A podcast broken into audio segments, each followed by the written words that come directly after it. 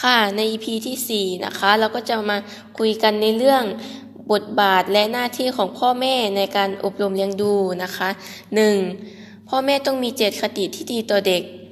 2. พ่อแม่ต้องสนองความต้องการในทุกๆด้าน ไม่ใช่ว่าเขาต้องการอะไรเราจะไปขัดเขา